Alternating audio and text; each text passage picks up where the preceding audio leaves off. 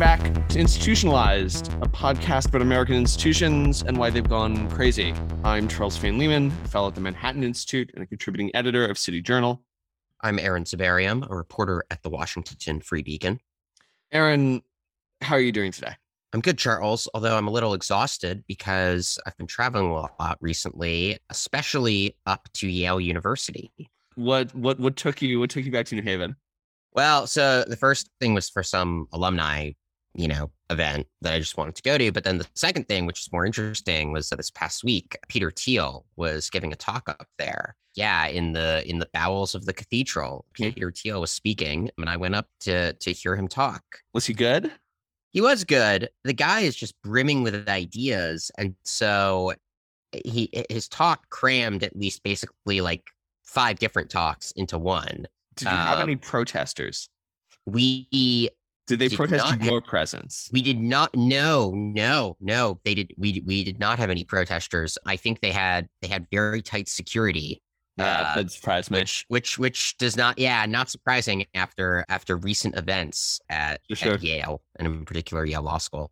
Well, why don't our our topic today is adjacent to I mean Yale is implicated in our topic today. Yale was the uh, was the subject of part of justice investigation that got quietly nixed when we changed administrations. But until under the Trump DOJ it was subject of an investigation related to our uh, our topic today. Do you want should I should I introduce our topic? You want me to introduce? Yeah, go for it, Charles. Yeah.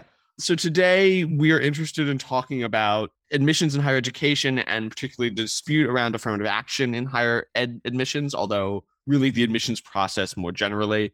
Obviously, this is very much in the news. There are a couple of court cases pending before the Supreme Court, Student for Fair Admissions versus Harvard and Students for Fair Admissions versus UNC, which seek to challenge sort of informal systems or not explicit systems of racial preference and other preferences in higher education admissions. As I alluded to previously, major universities like Yale and Harvard have been the subject of scrutiny on this topic, with critics arguing that they are implementing legally intolerable systems of racial affirmative action. Proponents variously saying that they aren't, or that such systems are necessary to address previous harms.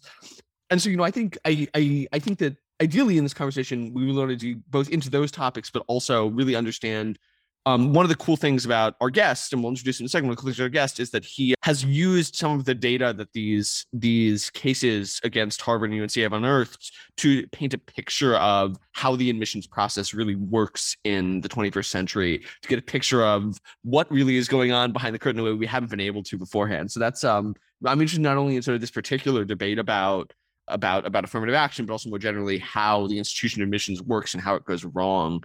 Aaron, what is your what's your take on the topic this week? Yeah, well, uh, to me, what what's always fascinating here is is is the extent to which admissions officers even realize what they're doing. Based on the data that's come out in Students for Fair Admissions, it does seem pretty clear that they are rationalizing race discrimination. But then the question to me, and perhaps the data can indirectly shed some light on this, is whether the rationalizations are cynical or sincere. That is, you know, do they consciously use personality scores to penalize Asians? Right? Do they know that that's what they're doing, or is is affirmative action so deeply entrenched in the, the these admissions bureaucracies that admissions officers don't even realize that they're discriminating and and almost have kind of developed an implicit bias you know against certain groups that just happens to manifest in ways that sort of actualize the the racial preferences in college admissions. I don't know what the answer is but i think there is kind of an interesting question here about false consciousness and the degree to which we do or don't take admissions officers at their word about their own kind of mental states and motives. Mm-hmm. Yeah, I mean, I think I'd, I'd I'd add to that that that that is you know that's a constant sort of theme on the show is is the extent to which institutions determine stuff versus individual actors determine stuff. I think I'd add to that. Part of my interest in in our guest's work is that he sort of showed the way in which colleges work to allude to to obscure their underlying their their models for admissions. And you know he sort of, he sort of shows there's clearly a formula going on there that isn't that is that is sort of obscure this is non-transparency to admissions. And i'm i'm interested in how that transparency oper non-transparency operates and how it will continue to operate going forward. And we may talk about that a little bit. If there's a change in the affirmative action regime how that transparency will change. With all that as intro aaron do you want to do you want to introduce our guest yeah. Our guest today is Peter Arcidiacono, who is an economist and econometrician at Duke University. He is most famous for in 2018, I think, testifying as an expert witness before the Massachusetts Federal District Court on behalf of students for fair admissions. So, you know, that Harvard case that we've been talking about and that you always hear about in the news, well, he is one of the experts who whose testimony may end up playing a pivotal role in determining the outcome. So, Peter, welcome. Thanks for having me. Yeah, so why don't we, I guess, start with just some basic facts. Talk us through just a little bit of your work, what you've uncovered about the scale of racial preferences at Harvard and also UNC. You have, I think, actually a paper that came out very recently at the time of this recording on on both of those schools. So tell us, tell us about sort of the magnitude of the effects of race. Yes, there's there's a bunch of different ways in which you can measure measure that. I think one way of thinking about it is, you know, if they marked a different box, how would that change their admissions chances? And what we find, well, first of all, we need to distinguish how racial preferences operate because they're going to operate differently if you're connected than if you're not. You know, here at Duke, basketball is really big. Somebody like Zion Williamson, racial preferences play no role for somebody like that. He's there because he's an absolutely amazing basketball player. But once you sort of take out that uh, segment at a place like Harvard, it's going to, you know, quadruple admissions rates on average for African Americans. And you'll see smaller preferences, so still large for Hispanic applicants. Now, that has implications as you move down to less selective schools. There's sort of a cascading effect. So a place like Harvard gets all the ones who would normally go to Harvard, but then, you know, takes an additional large set. And so that means that that place is a little bit further down. You know, they're going to have to go even further down to to get the diversity that they're looking for. And that's where sort of UNC comes in. What's interesting about UNC is it's effectively operates like two schools. UNC restricts the number of out of state enrollees that you can have. You're not supposed to have more than 18%. And that means that the admissions process is way more competitive if you're applying out of state than if you're applying in state. So the you know the admissions rates over this period are like almost 17% out of state, but over 50 in state what that means is is that you really have to have fairly aggressive affirmative action for the out of state applicants. And so, you know, we're talking about increasing the average admission rate for black applicants by more than tenfold, which is a very remarkable, uh, remarkable number. For in-state applicants, the preferences aren't as large, and there are a couple of reasons for that, uh, which we can get into but it's going to increase the admission rate by 70%. So, so 70. Yeah, so so so fairly large effects. And the the the concept to which you were alluding a minute ago is is sort of mismatch theory, right? That one of the harms of affirmative action is that it ends up sorting people into well, a a is that it ends up sorting people into into higher schools or schools the academics of which are more demanding than they would, would otherwise be competent to participate in. Is that accurate? Yeah, I think a little bit of affirmative action cannot possibly lead to the mismatch. You know, you generally want to go to a school that's a little bit better than you. It's only when we get into, you know, one a standard deviation below your peers, that's when things are really going to to start happening. And so out of with the, that out of state admissions, those black admits out of state, they're still coming in with stronger credentials than their in state counterparts, just because admissions was so much more competitive. And so it actually it's interesting because UNC sort of splits the conservative argument in half. on the one hand, the, from a fairness perspective, the out of state admissions are clearly much less fair in terms of the, the racial advantages given than the in state. But to the in state, you have to worry more about mismatch because they're coming in with significantly worse credentials. And UNC had to deal with that when they had their what got characterized as an athletic scandal, but was really a scandal that faced sort of the African American studies department. There were, there were a bunch of fake classes in that department. One of the um one of the things I mean I think that one of the things that you've highlighted in your research that I'm interested in sort of all of these all of these sort of weird contortions that are that are used to sort of design a class of particular racial composition. I want to ask you about your paper on recruit to reject at Harvard. Can you talk a little bit about what recruit to reject is and how you identified that and how it plays out? Yeah, well, so most of the Harvard analysis covered the six year period where we had detailed individual data about every applicant. So we knew what their rating was on the personal score uh, and all their, their different scores. But they also had this historical data as well that came out through the public record. And there you could sort of see, you know, the number of applicants of different races and actually even broken out by whether or not they were athletes and legacies or not. And what was very interesting is you could sort of see that the share of applicants who were African American, you know, it was rising over time, but only slightly. And it was, you know, around like 6%. And then in this short window, you, you see that the share of applicants who are African American jumps up to you know, over 10%. That's a pretty big shift in the total number of applicants. But then when you looked at the share of admits who were African American, that didn't really change.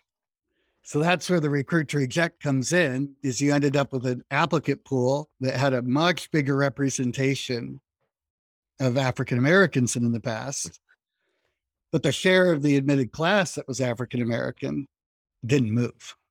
And and what that means concretely is that the, the the, the right sorry there's a much larger pool of of applicants. How how did they really the first question is how did you suddenly see this large jump and then why do you speculate this there was this policy change so and i should say that you know you could increase the pool and that could have still meant that some of those people who were now applying got in but that doesn't really appear to be the case because it really seems like they're getting much lower SAT score applicants, applicants who have effectively no chance of getting getting in.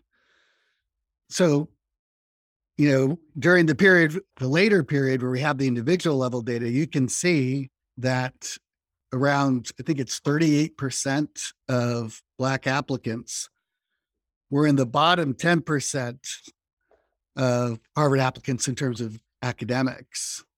And basically, nobody gets in unless you're like an athlete or a legacy from that that bottom that bottom but, group. I mean, it seems it seems worth tying this back to to mismatch here, just in that you know, recruit to reject implies that the black kids who are admitted to Harvard are not dumb, right? Because these the kids who really are are in this recruit to reject pool, they're not getting in. That's right. Right. I, I mean, I think this is something some conservatives yeah don't don't always appreciate that the the problem is not that you know Harvard takes like really dumb kids of a certain race. It's that they take quite smart kids of a certain race, but those kids aren't. The, the, the bar is so high that they're still lagging behind their peers. Right. Right. That's right. And that and that does matter for how they're going to perform, particularly within college mean, you could see that with the Georgetown case. Mm-hmm. When you think about law students at Georgetown's law school, everyone who gets in is very strong.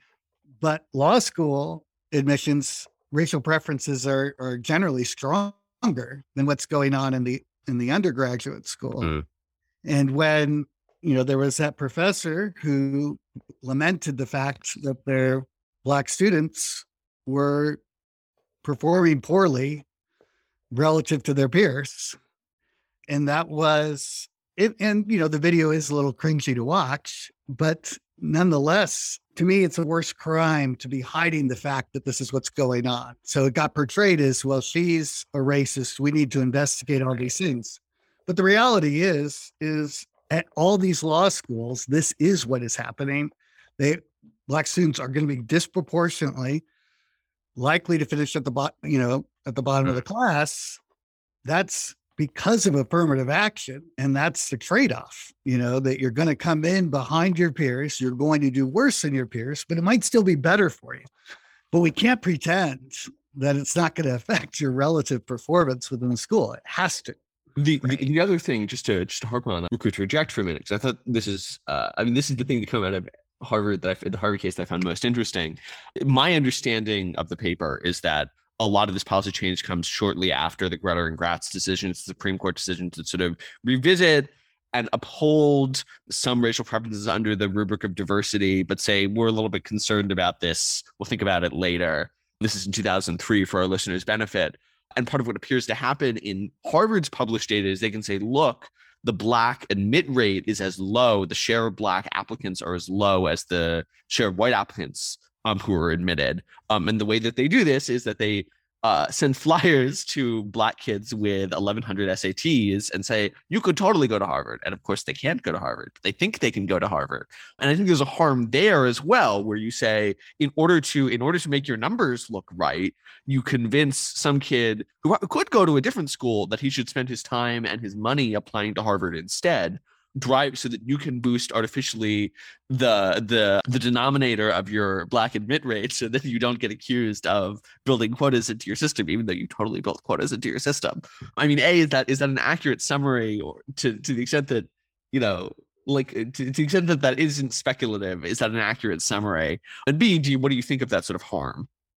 Oh i I, th- I think it's real and i think it disproportionately hits low income kids. You know, one of my kids got a flyer telling him to apply to Yale, and I knew he had no chance of getting into Yale. So we didn't waste our time, our time with that.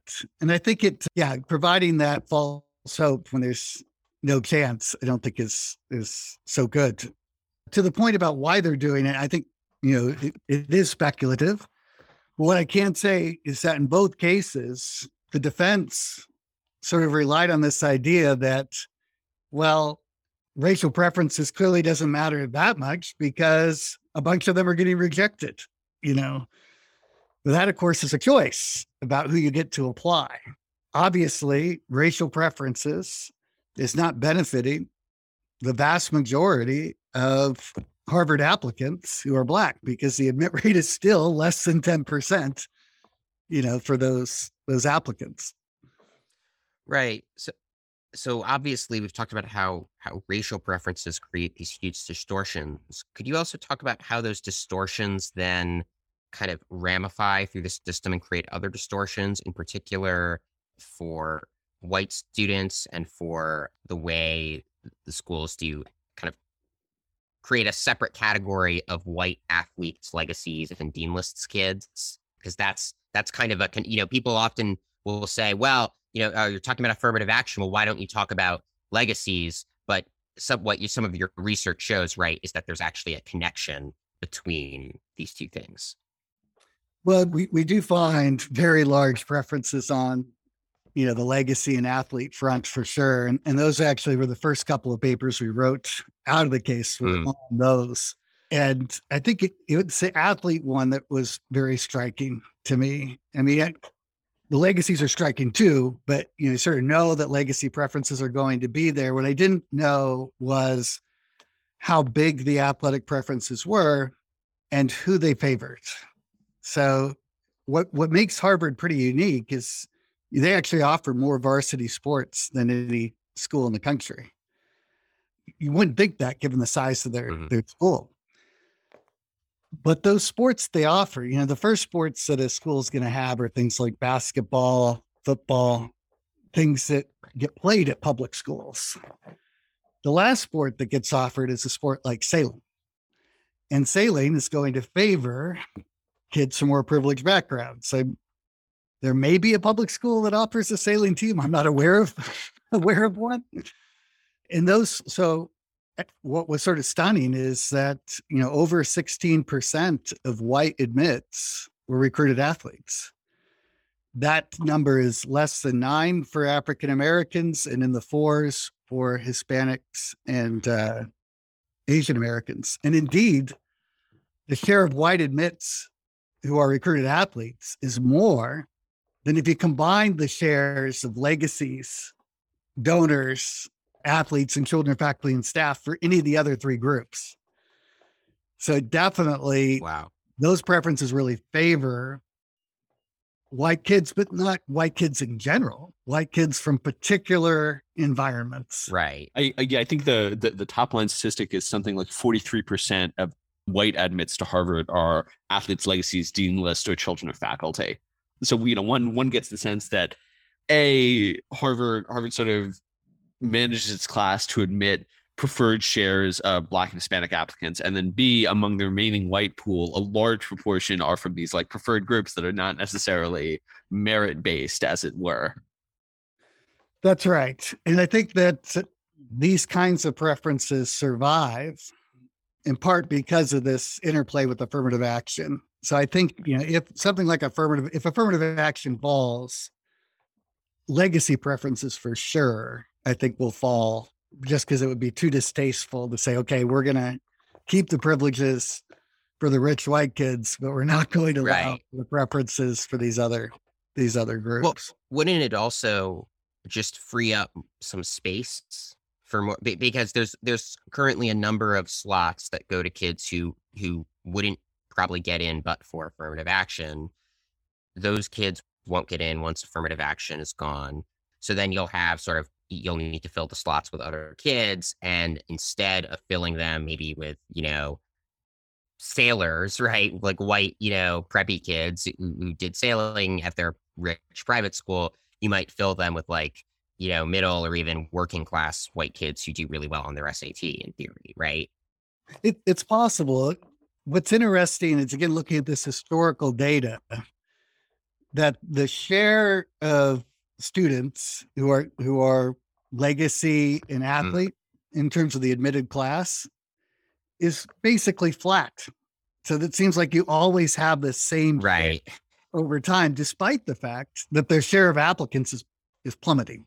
You know, so admissions has gotten way more competitive. They get lots of great applicants. You do have the recruit to reject, so some of them are not strong, but that's not the general case. And you can see this that, yeah. So to the extent that they end up targeting a particular share of their class to be legacy and athlete, getting rid of affirmative action wouldn't necessarily change that.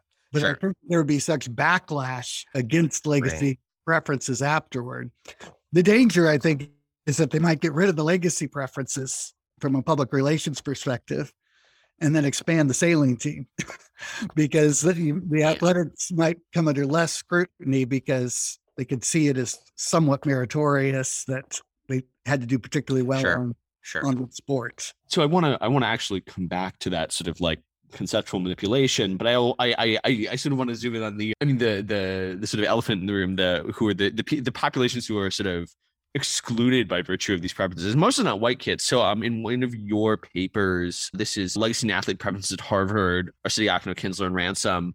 You have an estimate. This is table eleven for our listeners. If you if you want to go read the NBER paper, you have an estimate of basically shares of the population who are what what what the shares of the population what it looks like the what the model says or sorry what, what the current composition of the population is and harvard admits versus what it would look like if there were no athletes legacies or racial preferences and if they're in under the current status quo it's like 48% white 13% black 13% hispanic 23% asian 24% asian and if you got rid of athletes legacies and racial preferences it would be like 50% white not a big change 4% black 8% Hispanic, and 36% Asian. So it's like 12 percentage points worth of Asians, 13 percentage points worth of Asians who are missing entirely from the Harvard population. And indeed, the SFA, SFFA argument is, in some sense, that people who are being victimized by all of these systems of preferences are overwhelmingly high achieving Asian students who are not necessarily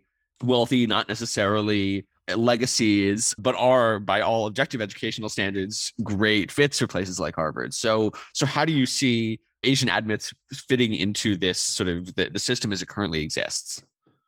Yeah, I mean, it, it's, I didn't really know much about how well Asian Americans were doing in terms of test scores and grades and such prior to college, you know, and this case sort of revealed all that to me. And it was absolutely stunning just how, how well as a group that they're doing. So you, you talked about those numbers. If you did it based on academics alone, it would be over 50% Asian American. That, that'd be what the class would look like. That's what classes places like Caltech look like, which where um where affirmative action is formally banned by the state constitution. Well, so I think UC I don't think I don't think Caltech's Yeah, Caltech is private. because they're private. Yeah. Uh, Yeah, yeah. and and the That's the, I mean the UC system. to get around the UC system figures out ways to sort of get around that to a degree. But yeah, you're right. Caltech does not does not have those preferences. But it is, I mean, it's just striking. You know, it's also the case that I think Asian Americans in the US have slightly higher incomes than whites. If you looked at the population. But when you think about people who are applying to Harvard, that's actually not true. And that, the reason for that is that low income Asian American families, they're doing something different in their households so that they're in a position to apply to Harvard in a way that, that other families are not.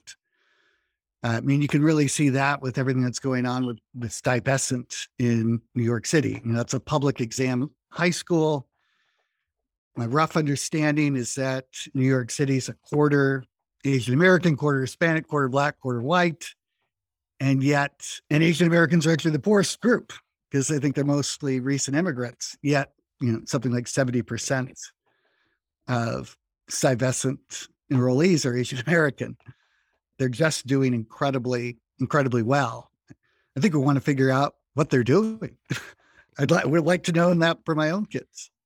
This this this is probably familiar to many of our listeners, but just in case it's not, could you briefly talk about how the personality ratings are used in order to inaugurate these racial preferences and put them into practice without without it seeming like they're actually doing that? Sure. So it's actually a personal rating. They don't call it the Yeah. personality. Okay. rating. It's probably trying to capture something along those lines. And both Harvard and UNC have a personal rating. I think at UNC it's a personal quality rating. At Harvard, it's a personal rating. And what's remarkable is you, you could think there might be this trade-off that the people who do well on academics, they're not going to do so well on other things.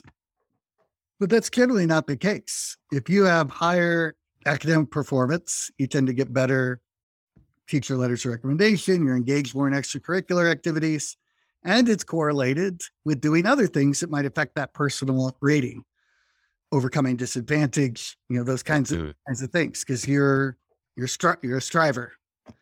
But at Harvard, Asian Americans score you know, just as well or better than whites on all the ratings except for two. One is the athletic rating.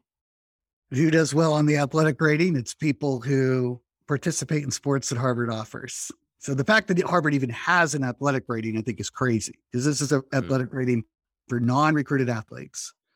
People who do the best at that are white legacies. But then the other rating that Asian Americans do poorly on relative to whites is the personal rating and they're you know they get the lowest among the four four groups you wouldn't expect that to be the case based on the other observables that we have so we can sort of see well is there anything in the data that would hint that maybe there's there's some other explanation for this and there's really not we can g- control for hundreds of variables and you always see this penalty against Asian Americans in the personal rating. But what's interesting is that in UNC's personal rating, you don't see that. Asian Americans do just as well as whites at UNC's personal rating. So, what's different about those two? Well, Harvard gets a lot more Asian American applicants than UNC does. UNC, North Carolina doesn't have a large Asian American population. They don't have to worry about being, quote, overrun. So they don't look for the ways to penalize them. Right. in the same way.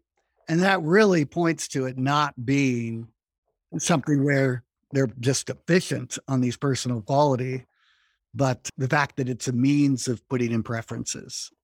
And, and you can see that showing up in other ways as well. So, you know, on the personal rating, you, you see that African Americans get what appears to be a pretty big bump. If you're a disadvantaged applicant, you also get a bump. But if you're black Mhm. and disadvantaged, you're not going to get that full disadvantage bump. So Right.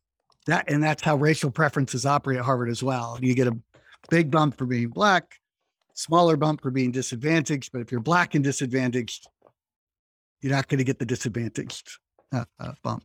Uh, Yeah, I mean, I mean, just to sort of uh, put kind of a finer point on what you said, you know, you know, if, if you go through all these possible explanations for for you know the the lower personal ratings and and you know and and there is none sort of other than other than that they're using it to discriminate. I mean, the only other possibility, right, is one that I think these schools would be loath to endorse in any other context, namely that there is a racial group that is just systematically less interesting or personally like like fun to be around than all the others. And I mean, imagine if Harvard like tried to make that argument about any other, you know, wouldn't wouldn't be having it. I mean, it does it does seem like this is the logical conclusion here that either either Asians are just less interesting people, or Harvard is racially discriminating.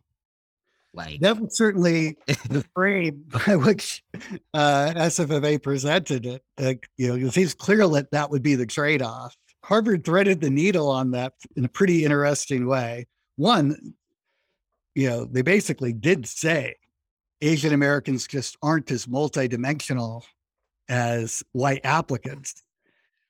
That was based on four ratings the academic, extracurricular, personal, and athletic rating. And the first two of those, academics, extracurricular, Asian Americans do much better. So that multidimensional argument was sort of taking that that personal rating deficiency of Asian Americans at face value. At the same time, you know, basically every Harvard admissions officer would say, no, there's nothing, you know, personally deficient about Asian American applicants. So what they did is they sort of said, well, maybe the the the teachers who are writing the recommendation letters are throwing throwing these kids under the bus without providing any evidence.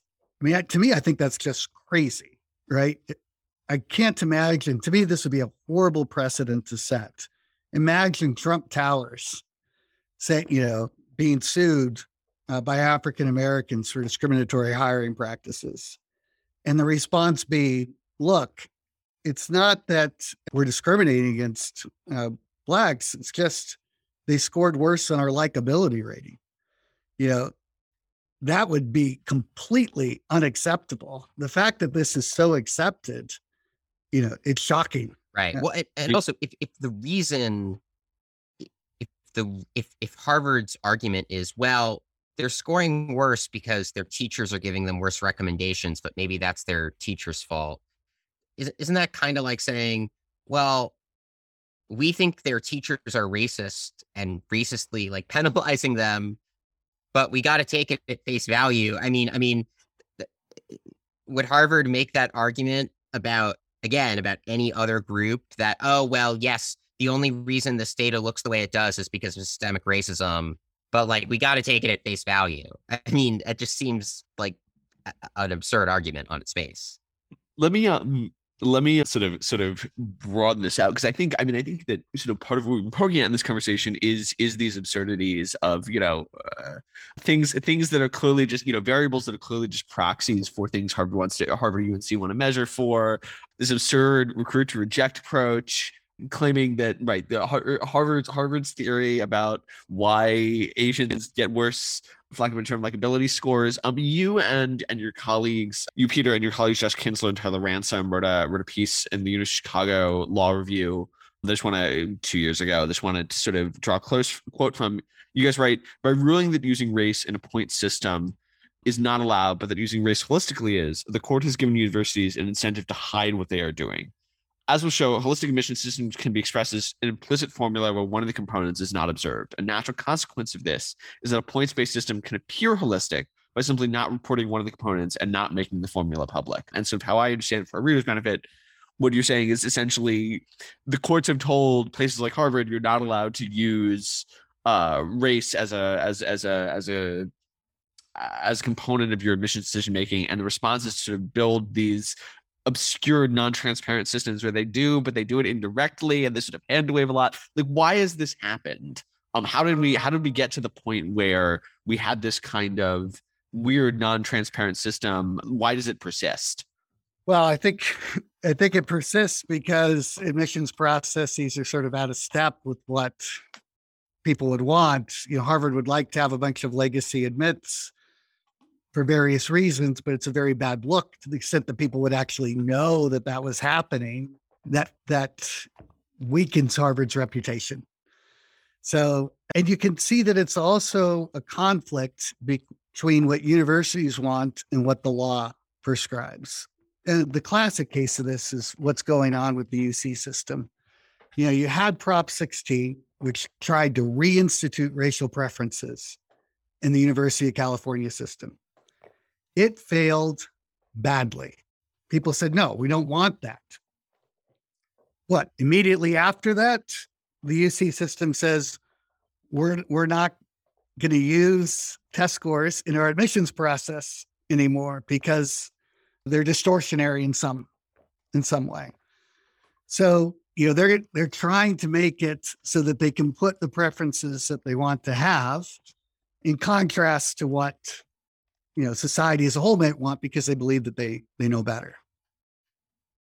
Yeah, I mean, I think one of the things that you run into here, one, one of the one of the constants in polling over the past forty years is that Americans hate racial quotas. They they like like if you ask Americans, do you want diversity? They say yes. Do you want like you know a wider variety of races represented? Yes. Do you think that everyone should have equality of opportunity? Yes. Should we have quotas? Three in four Americans hate the concept in all applications.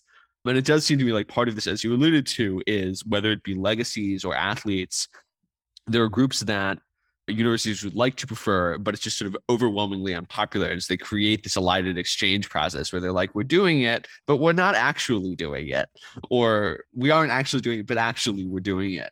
You know, I I I wonder if so so I, want to ask you to speculate on the case, but I will say I've sort of said I think it's likely that that Students for Admissions is going to win, and that and that the court is going to substantively overturn its prior affirmative action jurisprudence and say no really this is intolerable under under equality of law let's imagine that that happens as a hypothetical how do you see and you sort of alluded to this with this california system how do you see the system evolving how do you like how how do you think that colleges will react to a hypothetical world in which racial preferences are if, if, if you're a university that accepts federal funding you can't use racial preferences in admissions yeah, I, I think there's it's going to be a combination of two things. One which I'm very supportive of, and one that I think is going to take us down a bad path. The bad path is what the UC system is currently doing by getting rid of the test scores. So what you do is you just make it so that we're going to be able to put it in without you knowing it. And then the screening, I think, just gets really bad. And I think there's another issue with that too, is that even if you weren't going to use the test scores and admissions, you should collect the information. MIT recently said they're putting the test scores back in to their admissions uh, because it's informative about how they're going to do there. You know, universities have this wealth of data. They should be using it to identify students who might struggle and then give them the resources to succeed. They don't, they don't do that uh, or at least they don't do it enough. So one response is to make the process less transparent. Don't use the stuff, the screening devices that lead to the racial outcomes that you don't want. Figure out a different way of doing it. The other thing is to actually invest in the pipeline. And I think you can see that with when California got rid of racial preferences initially you know, that led to a steep drop in minority enrollment, but there was a recovery. I think part of that recovery was they figured out ways to get the racial preferences back in. But I think part of it was also investing in the pipeline. That's that's where the real issues are that we need to fix.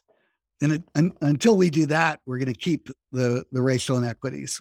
Things such as charter schools or vouchers, those are the kinds of things that I think have shown great success in terms of eliminating some of these racial achievement gaps. I mean, it was sort of heartbreaking in response to Floyd that, you know, one of the charter school systems said, we're going to get rid of our mo- motto of be nice and work hard because uh, it's not acknowledging. It's KIPP. Yeah. And, you know, the thing is, is KIPP was doing wonderful things. I hope that they still are, but that system was incredibly helpful for closing achievement gaps.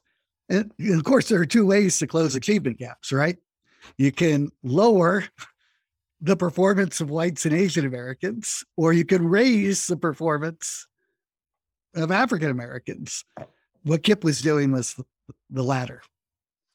you mentioned vouchers. You have another kind of market oriented solution to, to, some of these problems you, you outline in one of your papers, which is effectively to use all the data these schools collect to inform applicants about their probability of academic success conditional on major and background. Could you kind of walk through that proposal a little bit?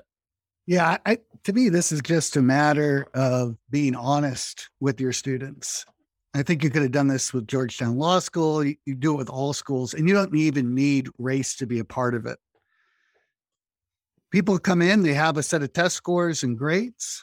You say, here's a matrix with your test scores and grades, and here's your probability of being able to of, of graduating in these majors. You say you want to be going to engineering, engineers who come in with these test scores and these grades, your probability of, of finishing in that major here is X percent. Then you can make a decision about whether you still want to go there. And that's a trade off, right? It may be the case that you would rather, you want to do engineering, but you say, I'd rather get the degree at Duke in some other field than go to a school um, a little bit further down and not do and, and succeed in engineering. But at least then you've got the information to make an informed informed decision. I think the problem is is that you end up with people who come in, they're way behind. They don't know that they're way behind. And so now they got a choice once they get there. Believe that I'm way behind or I'm in this racist system. And I think that that is a, a, a cost of having very strong racial preferences is I think it can actually reinforce uh, those beliefs. Well, I mean, I mean, if just to sort of, I, I like this proposal, but to play devil's advocate, you know, if you, if you give kids this information, stereotype threat, which doesn't exist. Well, right. Well, no, no, yeah, but but but like, c- couldn't someone say, well, oh, you know, all the black kids, maybe they're not told they're not going to do well because they're black. They're told they're not going to do well because they don't have as high SATs. But then someone might say, well, why don't they have as high SATs? Oh, it's because the SAT is racist. And, you know, if they're not doing as well, that is itself a reflection of racism. I mean, it seems like your proposal kind of rests on a set of assumptions that there's kind of an entire entrenched mimetic and discursive apparatus dedicated to discrediting, right? So at some point, I really want to have a debate on that exact issue because to me, if you're going to say, look, the SATs have all this racial bias, what you're really saying is the school system, the K through 12 school system, isn't as bad as as uh, it really is in terms of producing disparate yeah. outcomes.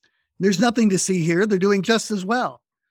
Well, that's just you know, malarkey, right? I mean, it doesn't make any sense. It's got to be the case that, you know, the test scores may reflect some association with income and such, but access to resources matters. It, and, you know, the reality is, is what they screen on outside of tests actually favors the rich even more, such as the athletic rating and such. But if it was the case that these test scores were really discriminatory, then what you would see is that black students would overperform when they get to college. You know, they'd have higher grades relative than, than what their test scores would predict. They'd be more likely to persist in the science majors than what their test scores would predict. That's not the case.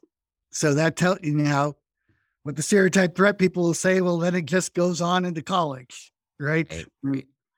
But it, once you're at that point, I don't know why we even use data because you can't, your, your conclusion is based on your assumption as opposed to Right. seeing what you reveal.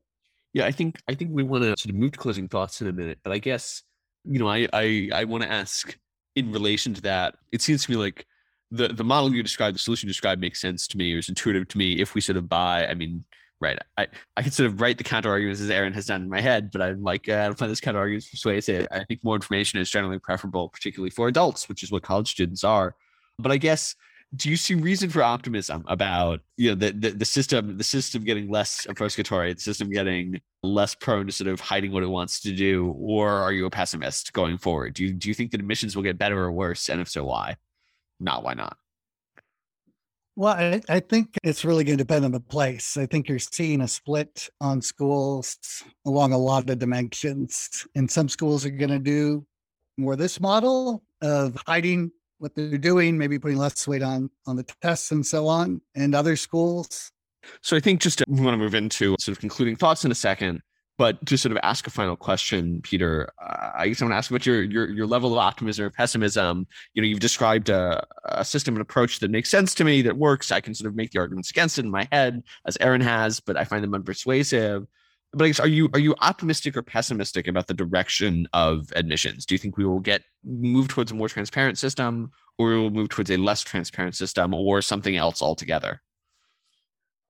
Well, my suspicion is that there's going to be a split, and some are going to uh, become less transparent, and others, you know, might might become much more transparent. It, I think that universities themselves are diverging a bit in terms of how they're treating truth versus you know what what the purpose of a university is. Jonathan Haidt has talked a lot about that, and I think that that diversion is probably likely to continue and have implications for admissions as well.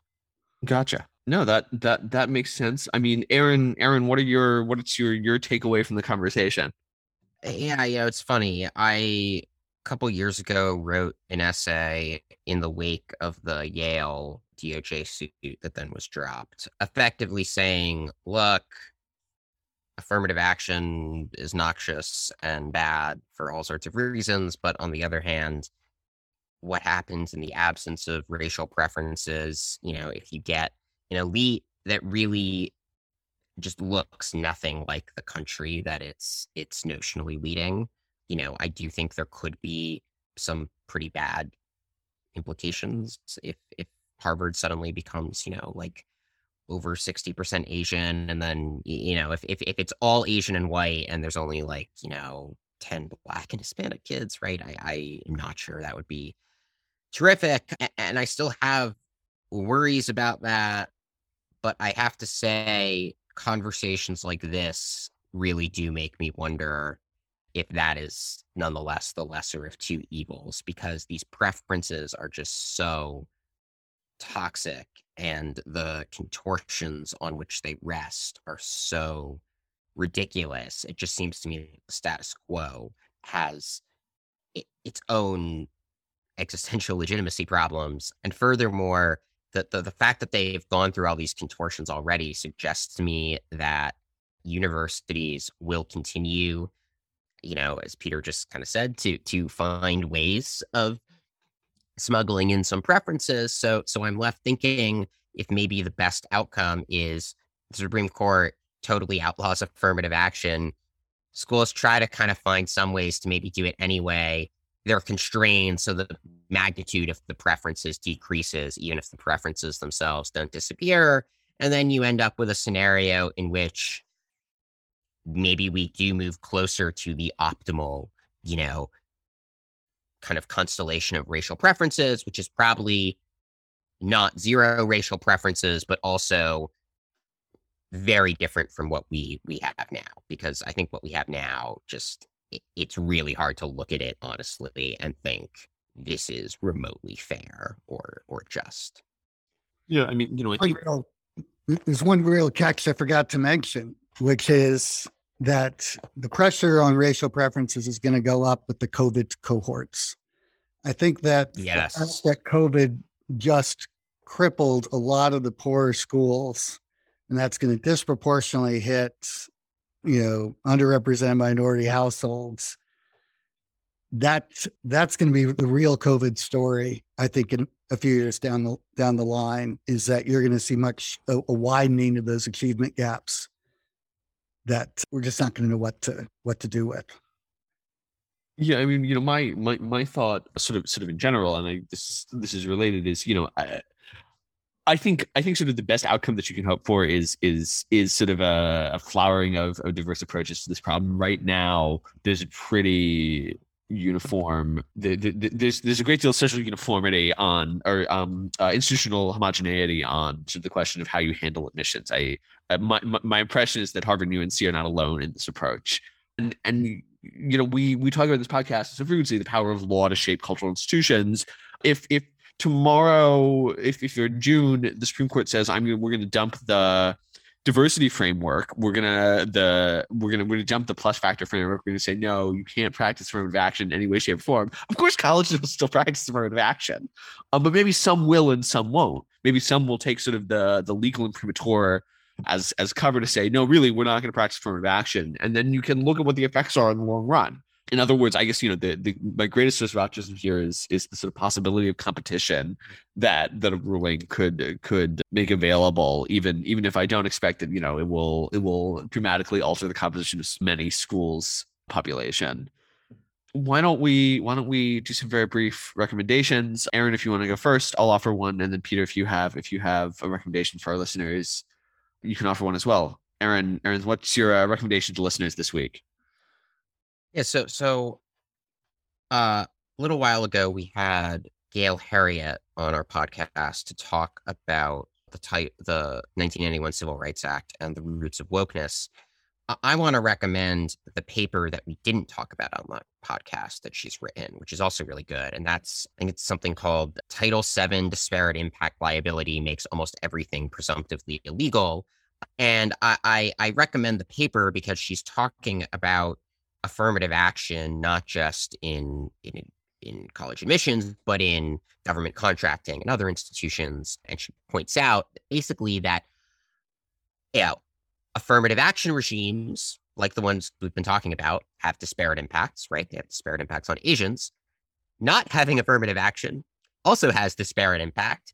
And her argument is basically because disparate impact is inevitable is the inevitable consequence of almost any policy, if disparate impact is presumptively illegal, as it technically is due to Supreme Court precedents, we're effecti- effectively living in a kind of permanent legal state of exception in which everything we do is illegal. And the only reason we can do anything is because bureaucrats at the EEOC selectively choose uh, when to apply disparate impact law and when not to. It's a very interesting paper, really makes you question the degree to which we even have rule of law in the United States um, post Griggs and post some other civil rights cases. So for people interested in racial preferences, disparate impact, th- this is a very good paper that will really challenge a lot of your assumptions about the United States and kind of the the political theoretic implications of what we've been talking about for like you know system wide legitimacy. So that's what I would recommend my recommendation is clearly different direction. I'm doing I'm doing movies just to uh, upset the trend. My recommendation my recommendation is um, I don't I don't even try to pronounce French names. I think her is Julie Ducournau, um, but I butcher French all the time. She's a French director. Her first uh, major film, Raw, which is about teenage girls being cannibals. It's a horror thriller, but it's also the best representation of college that I personally have ever seen because they read like a French vet school. It's it's a movie you got to see to believe, but it is about it is I think about the college experience and about social pressure in college and how we relate to that and the, the experience of that. Obviously, not about affirmative action because it's in France, but other than that, Peter, do you have recommendations for our listeners from your own work, from others' work, movies you like, etc.? Well, I'll give two. One on the pure academic article side by my one of my former students, because to me, he's addressing of the, the key issue, which is the achievement gap prior to college that needs to be dealt with. And what his paper does is by John Singleton. It looks at charter schools and says, look, poor kids are actually cost more to educate. If you're worried about cream skimming of charter schools, you can provide the subsidies for those students at a higher rate rather than the standard per pupil, the same uh, per pupil amount, and shows that that can have a big implications for where charter schools locate. And I think that that, that to me is a key to closing this achievement gap. And then the other is an article by Jonathan Haidt that came out in the Atlantic, which I think is just hits the current state of the world and our ability to even talk about things like affirmative action. I'm going to butcher the title, but something about how this this uh, time period is in the last 10 years has been uniquely stupid and speaks about the sources of polarization. What what uh, why the past 10 years of American life have been uniquely stupid. Yes, I, I guess that's article. And it seems to resonate with people across the board, you know. So I, I think I, definitely worth a look. Great. Great. Thank you, Peter, so much for joining us. This was a great conversation. Thank you, as always, to our producers at Nebulous. Listeners, if you have questions, comments, concerns, college applications, etc., that you would like to direct to us, you can find us on Twitter. I'm at Charles F. Lehman. Aaron is at Aaron Sibarium. But I think that's about all the time that we have. So until next time, I'm Charles Fain Lehman. I'm Aaron Sibarium. And you've been listening to Institutionalized. We hope you'll join us again.